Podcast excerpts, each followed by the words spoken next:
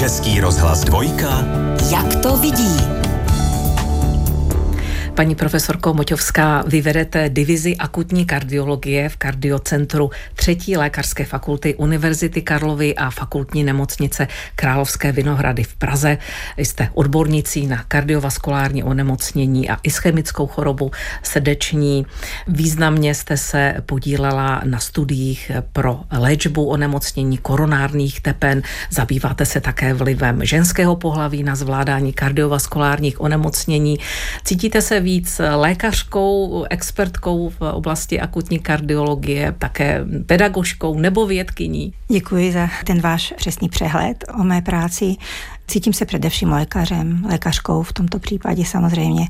Pro mě je práce s pacientem a moje každodenní práce v nemocnici základní a vlastně výchozí inspirací pro moji výzkumnou práci, pro všechny vědecké projekty. Všechny jsou motivovány nebo spouštěny zájmem o zkvalitnění péče a zlepšení prognózy pacientů s kardiovaskulárními nemocemi. To se týká i to téma pohlaví.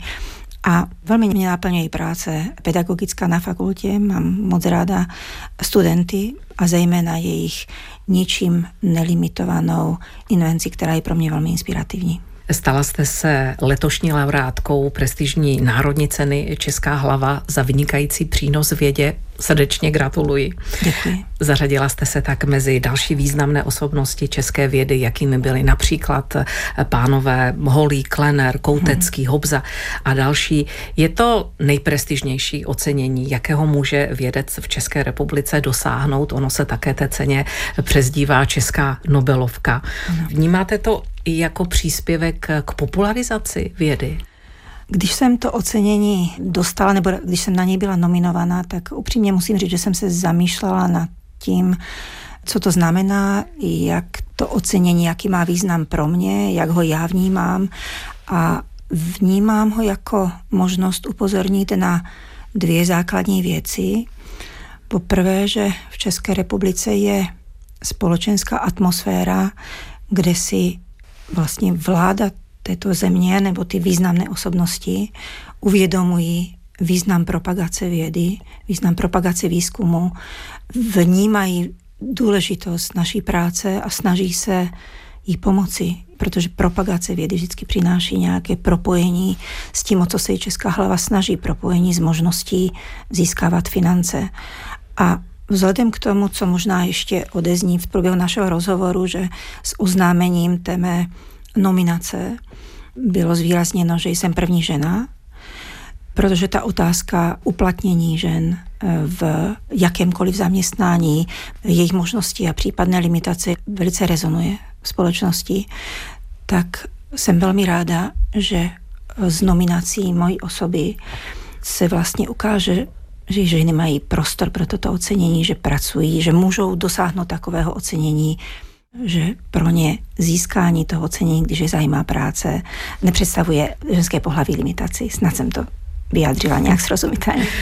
Česká hlava, Národní cena vlastně představuje pro vás, a teď myslím vás osobně, ale i skupinu vědců, lékařů, v podstatě jako taková ta zpětná vazba od v tomto případě tedy státu, ale třeba i co se týče rezortu zdravotnictví nebo společnosti. Naprosto přesně. Musím říct, že takto to vnímám. Možná, že bych ještě zmínila, že českou hlavu dostal i profesor Petr Vidimský, který je pro mě velikou životní inspirací pro moji práci a jedním ze zásadních lidí, které jsem ve své profesní dráze potkala. A přesně tak to vnímám. Vnímám to jako neuvěřitelnou přednost tohoto prostředí, že vnímá tu práci, že do té někdy negativní atmosféry ve společnosti můžete vnést ten pozitivní aspekt, že se tady dobře pracuje. Nikdy není oceněn jednotlivec za svoji práci, vždycky je to práce A týmu? obrovského. V mém případě obrovského týmu českých kardiologů a když se dá zvýraznit to, že český kardiologové mají srdce na pravém místě, protože dělají strašně záslužnou práci, tak eh, když to tomu ocenění prospí, abych to i takhle mohla ještě zdůraznit, tak mě to velice naplňuje. Paní Boťovská, jaký zvuk má česká věda, konkrétně kardiologie ve světě? Ten nejvyšší. Musím říct upřímně, že ten nejvyšší, já jsem eh, z pracoviště, kde se založila vlastně tradice studií Prák. A když jsem prezentovala na velice prestižní, vlastně nejprestižnější sekci v průběhu amerického kongresu, která vybírá to nejlepší z výzkumných projektů ve světě, jednu z našich studií. Byla jsem vlastně tehdy na rozhovoru v americkém rozhlase a dostala jsem otázku, jak si vysvětlují, že v tak malé zemi je taková tradice takhle excelentních výzkumných projektů. Čili ty naše projekty jsou opravdu známé, jsou vnímané jako ty, které ovlivňují vlastně nějaké postupy v léčbě kardiovaskulárního nemocnění na celém světě. A co jste odpověděla tedy? To bylo z jeho strany konstatování a řekla jsem, že jak si to vysvětluje to velkým entuziasmem a opravdu myslím tím, že ta uh, atmosféra v české odborné kardiologické společnosti pro tu spolupráci ve prospěch poznání a rozvoje léčby kardiovaskulárních nemocí je velice specifická. A proto jsem se zmínila o profesoru Vidímském, protože on byl ten, kdo udělal první studie, velké, vlastně s celosvětovým impaktem, tu Prague 1 a Prague 2 studii. A pro nás to byl jakýsi stimul, že proč bychom nemohli z této země, když máme proto zápal, máme invenci, jsme pracovití, proč bychom nemohli přinést ty významné poznatky, protože opravdu můžeme. Čím si vysvětlujete, paní Moťovská, skutečnost, že kardiovaskulární onemocnění v České republice jsou nejčastější příčinou úmrtí? Vlastně i v tom mezinárodním srovnání patříme mezi země s vysokým kardiovaskulárním rizikem. Není to jenom problém České republiky. Kardiovaskulární nemoci jsou nejčastější příčinou chorobnosti a morbidity v globálním měřítku celosvětově. V těch západních zemích jsou zcela jasně lídři je to způsobeno životním stylem. Srdce je potřebné ke všemu, k fungování celého organismu, srdce, cévy a tím pádem je nejzranitelnější. A nevždy vedeme životní styl, který je zdravý, který by umožňoval, aby ty nemoci neměly tak zásadní impact. Prostě všichni hodně pracujeme, hodně jíme, málo se hýbeme. Tím vším si eh, máme, máme stres, eh, takže to společenské nastavení a to, kam ta společnost, jaký má trend práce, jaký má trend odpočívání, co si neseme z těch minulých období, to je ta příčina. Česká kardiologická společnost iniciovala Národní kardiovaskulární plán pro roky 2023 ano. až 2033. S čím počítá, paní profesorko, co lze udělat pro udržení a zkvalitnění, ať už prevence, nebo pak té léčebné péči o nemocnění srdce a cév? Ano, připravuje se velký národní kardiovaskulární program, který je teď ve fázi připomínkování za Českou kardiologickou společnost. Ten program vytváří a vlastně teď ve fázi připomínek, který myslím bylo 2000, se vypracovává, takže myslím, že ještě nedozrál čas o něm mluvit detailněji, ale jistě bude zaměřen právě na to, co je v naší společnosti největší limitací pro snížení výskytu a pro snížení právě mortality na tyto nemoci. Vysvětluje Zuzana Moťovská, profesorka vnitřního lékařství na Univerzitě Karlově. Jak to vidí? Host Zity Senkové na dvojce. Hovořím s profesorkou Zuzanou Moťovskou, kardioložkou, laureátkou letošní národní ceny Česká hlava. Paní Moťovská, jaká je podle vás eh, zdravotní gramotnost naší populace? Nedá se to globalizovat, protože je to různé napříč věkovými skupinami. Jistě ta mladá generace nebo naše mladá generace víc adheruje k zdravému životnímu stylu, tam dochází k zásadní změně, vnímám to velice intenzivně, stran pohybu, stran výživy, vnímání odpovědnosti za vlastní zdraví. Pacient je ten, kdo je odpovědný za vlastní zdraví. V těch věkových kategoriích, které jsou starší, si ještě neseme takové to ladění těch předchozích společenských systémů nemůžete hned vlastně dosáhnout ve všem převrat v myšlení. Takže tam ještě hodně práce na tom, aby pacient nevnímal své onemocnění tak, že odpovědný je za něho lékař. Je důležité, aby si uvědomil, že na svém zdraví musí pracovat každý z nás a musíme, abych to neoddělovala se já od té obecné populace, mám samozřejmě řadu velice špatných návyků.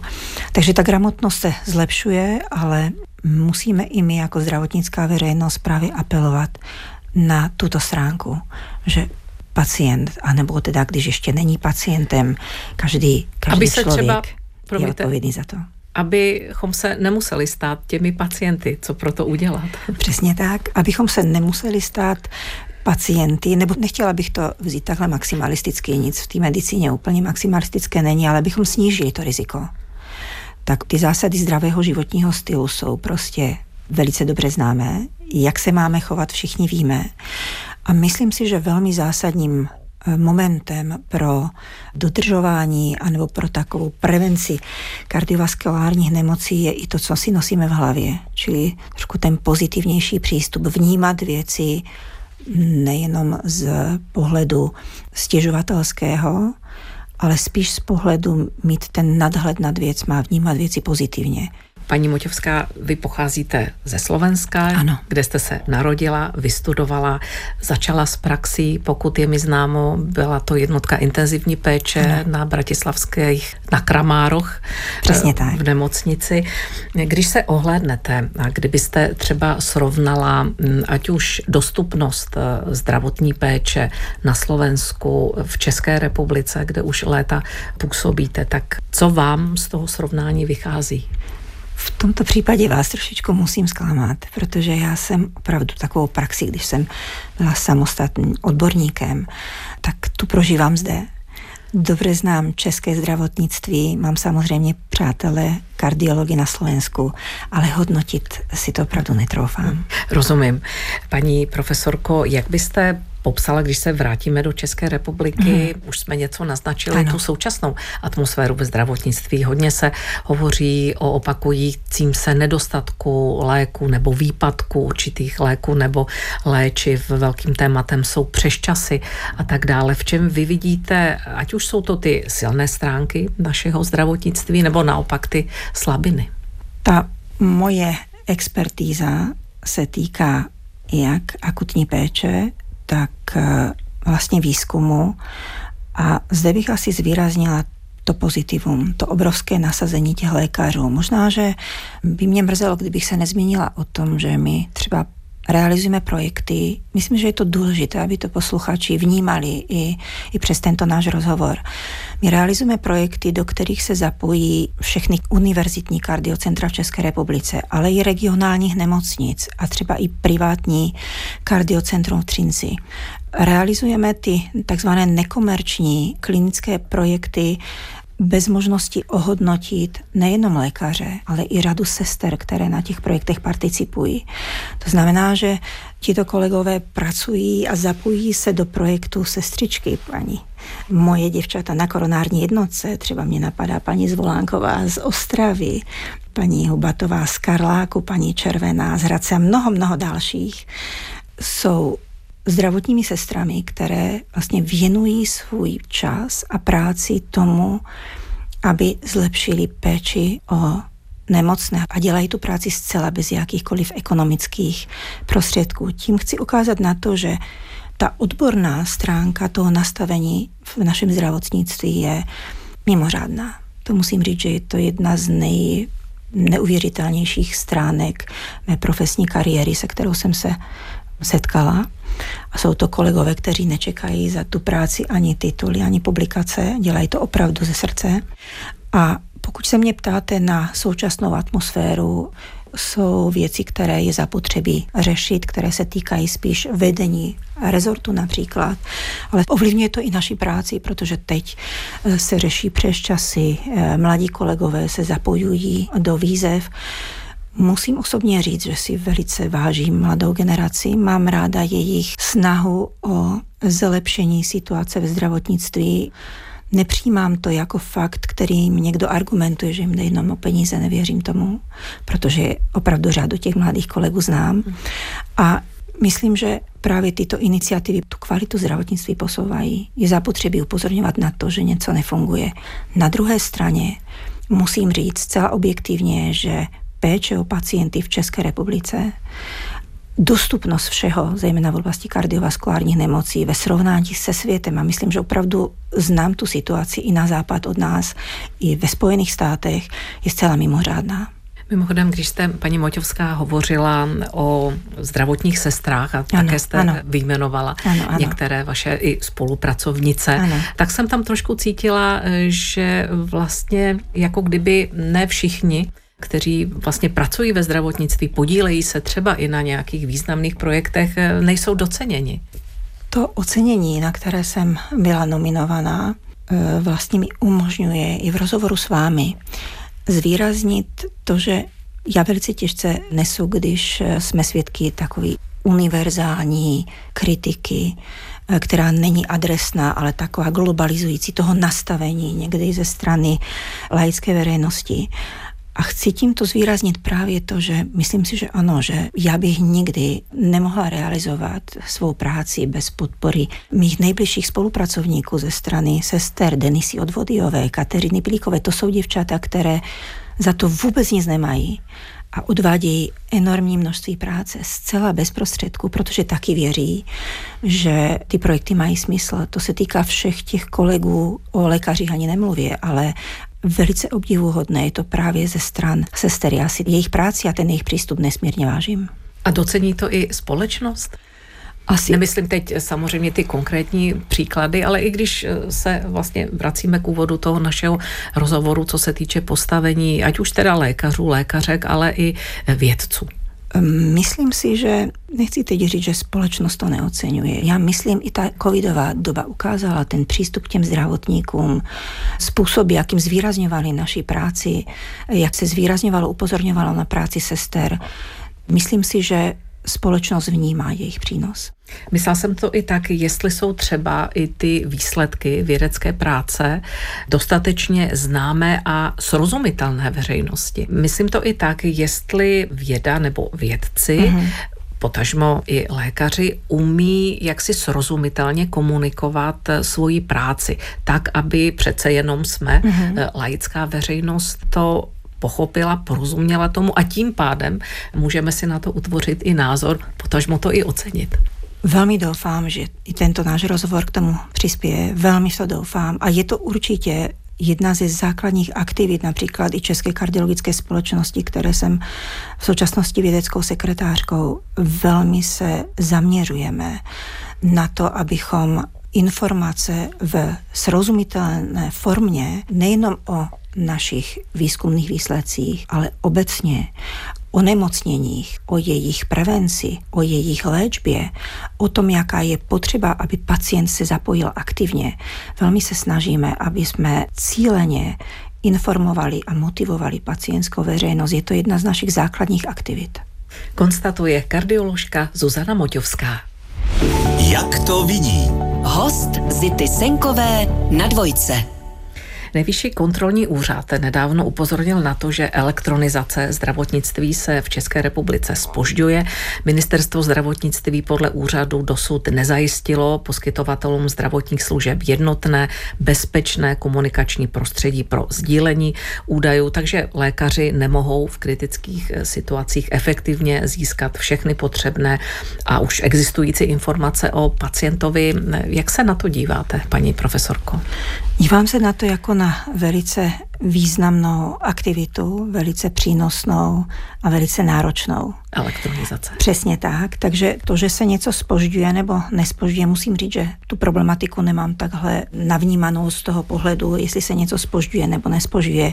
Já vnímám to, jak obrovské množství práce třeba dělá v České republice Ústav zdravotnických informací naprosto výjimečné registry, které poskytuje. Když jsem byla členkou výboru Evropské kardiologické společnosti, mimochodem jedné z nejvlivnějších odborných společností ve světě, přímo mě žádali o spolupráci v oblasti vyhodnocování dat stran incidence, stran péče, stran dostupnosti různých medicínských postupů a zejména v oblasti kardiovaskulárních nemocí a argumentovali tím, jak excelentní máme registry. A opět bych tady chtěla upozornit na to, ano, může se něco opožďovat. Ta myšlenka je jednoznačně přínosná. Já vidím obrovskou práci této instituce, strašně si ji vážím a velice intenzivně s nimi spolupracujeme, když analyzujeme nějaký problém, jak se daří našim pacientům, třeba s infarktem, s šokem, jak jsou na tom strany léčby, jaké jsou výsledky ty naší léčby, strany jejich prognózy. Takže možná jsem neodpověděla na to, co jste chtěla slyšet, ale já si myslím, že i tento aspekt je v České republice naprosto mimořádný. A jaký máte vztah k telemedicíně? Pozitivní.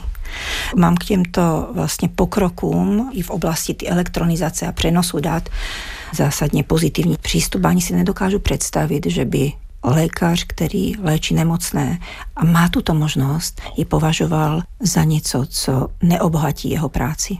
Ambicí našeho zdravotnictví je orientace na pacienta, zesílit to, tak nakolik eh, v tomto, podle vás, paní Moťovská, jak si napředujeme, postupujeme? Napředujeme pomalu a já velmi doufám, abych začala od sebe, že i naše aktivity nebo aktivity naší společnosti přispějí k tomu, aby jsme s tou pacientskou komunitou komunikovali víc, lépe, abychom našli to propojení, to, co i nepacienty může zajímat. Pokud ta populace není dostatečně informovaná, je to i naše vina.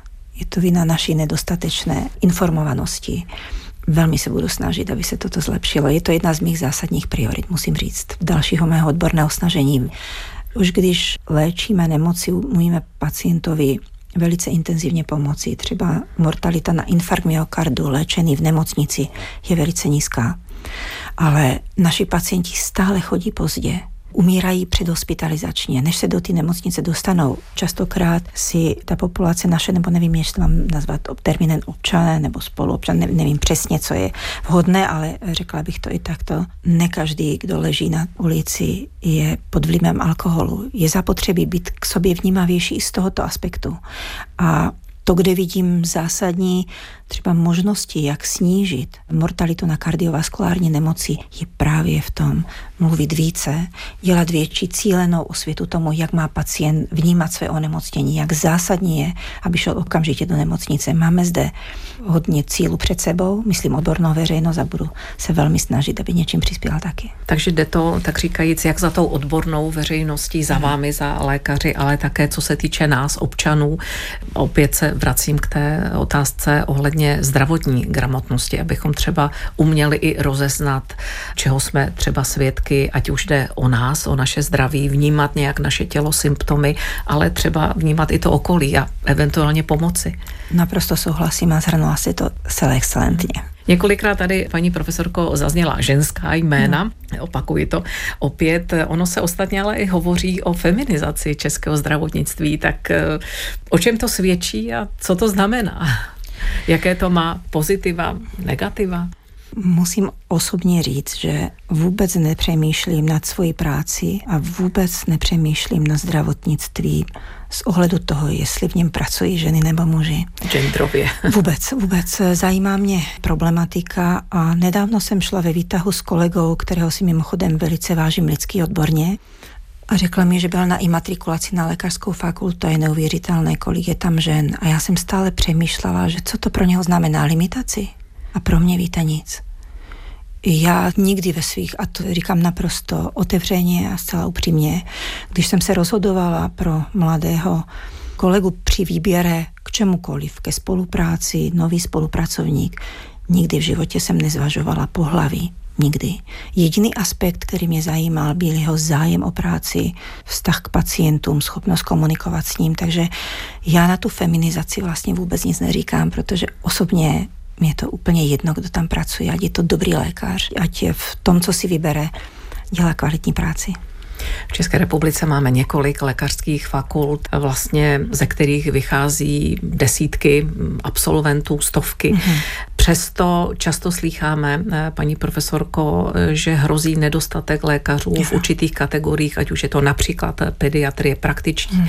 lékaři eh, stárnou, nemají dostatek svých jaksi nástupců, následovníků. Tak jaký je zájem o studium medicíny? Byl po revoluci trošku útlum zájmu o eh, medicínskou profesi. A to i z toho ohledu, že vlastně lékaři byli, nebo pracovníci ve zdravotnictví, ale i lékaři byli podhodnoceni, pracovali opravdu řadu nadčasových hodin. Tehdy, když jsem sloužila, tak jsem pracovala od rána do půl čtvrté. V půl čtvrté jsem nastupovala na službu, tu jsem skončila ráno v sedm a pokračovala jsem celou další pracovní dobu, takže 36 hodin práce bylo opravdu nesmírně náročných. A to nemluvím o víkendových službách, takže trošičku vnímala jsem, že zájem o medicínu tehdy se oslabil. V současné době ne, je studium na lékařských fakultách velký zájem. Musím říct, že i se udělali opatření, protože byl zaznamenán, že není dostatek lékařů, že lékařská populace, přesně jak jste to definovala v některých oborech, stárne, tak se eh, zvýšily kapacity na lékařských fakultách a v současnosti, protože každoročně sedím v komisích přijímacích na lékařské fakulty v těch ústních pohovorech a musím říct, že zájemců je opravdu hodně. Nemusíme se tedy jinými slovy obávat o to, abychom měli dostatek lékařů? Samozřejmě v Praze, ve velkých městech se toho nikdo obávat nemusí a velmi doufám, že se toho nebude muset obávat nikdo a pokud by se zaznamenal trend, že jsou rizika, takže se to bude na základě analýzy a syntézy poznatku kvalitně řešit. Velmi v to doufám.